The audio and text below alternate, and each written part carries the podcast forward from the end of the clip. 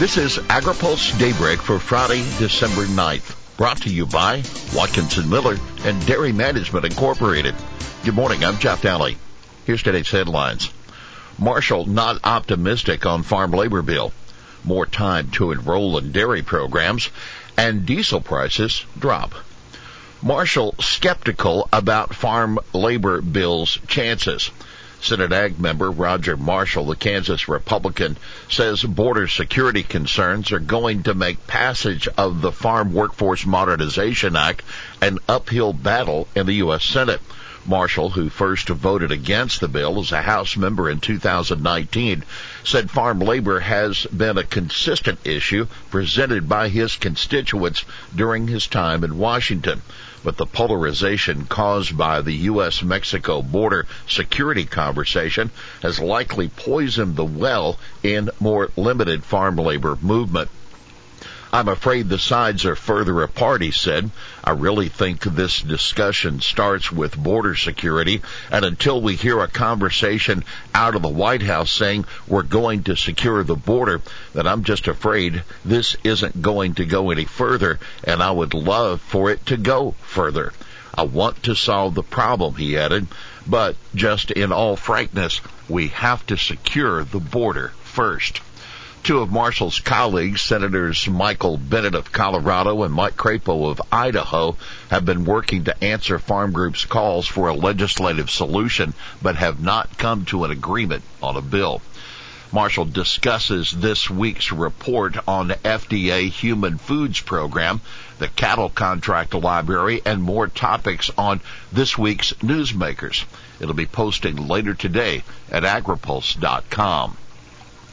Time to enroll in dairy risk management programs.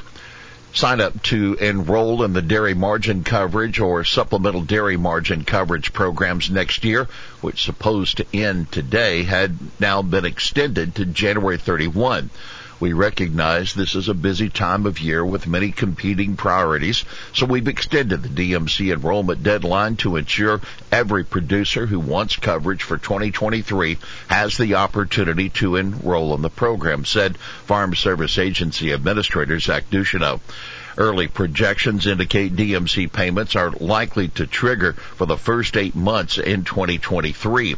We all know that markets fluctuate sometimes at a moment's notice and sometimes with no warning at all.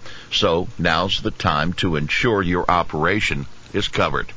FSA says about 18,000 dairy farmers who enrolled in DMC for 2022 coverage got about $76.3 million in payments. We'll have more AgriPulse Daybreak after this.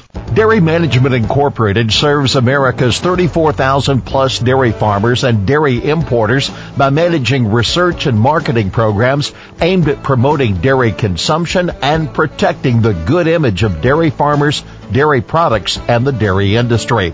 Funded entirely by dairy farmers, DMI has distinguished itself as a strategic consultant and valuable resource to businesses and organizations in the food and beverage sector that seek to increase sales and raise their image through the innovative use of dairy and dairy ingredients.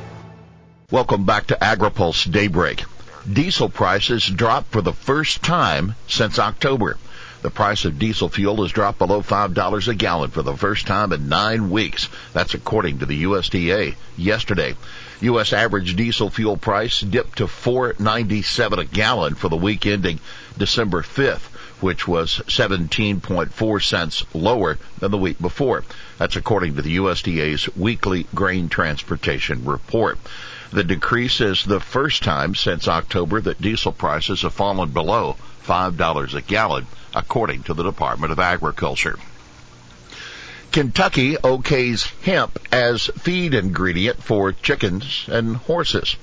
Kentucky's become the first state in the nation to approve use of hemp seed meal and hemp seed oil as animal feed, representing a breakthrough for the industry the University of Kentucky's Division of Regulatory Services approved, quote, a self-affirmed, generally recognized as safe submission from Element 6 Dynamics that will allow chickens and horses to be fed the products. The meal can be used as ingredients in the state, quote, in the diets of layer, broiler, and breeder chickens at no more than 30% of the diet, and in growing, maintenance, and broodmare and performance horse diets at no more than 20% of the diet, that according to the decision. For oil, the percentage is 12%. Hunter Buffington, Vice President of Policy for Element 6, called the decision a game changer in an article for the National Industrial Hemp Council's latest newsletter. Hemp as an animal feed ingredient finally had its first ever successful milestone that hopefully will help Kentucky farmers struggling with the rising cost of animal feed and consumers through the state, many of whom are seeing their grocery bills rising, she said. FDA has not made a decision on an application to allow use of hemp seed cake and meal for laying hens. U.S. soy and corn export sales bolstered by strong sales to China and Mexico. Chinese and Mexican buyers bolstered U.S. soybean and corn sales in its latest weekly data out of the USDA's Foreign Agriculture Service. FAS reported U.S. sales of over 839,000 metric tons of soybeans and over 209,000 tons of corn to Chinese buyers for the week of November 25th to December 1st. And as for Mexico, buyers there contracted to buy over 333,000 tons of U.S. corn and over 143,000 tons of soybeans.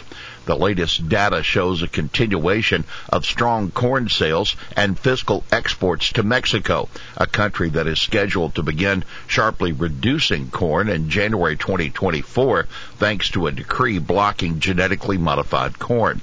The U.S. shipped over 344,000 tons of corn to Mexico and almost 475,000 tons of corn to China for that seven day period.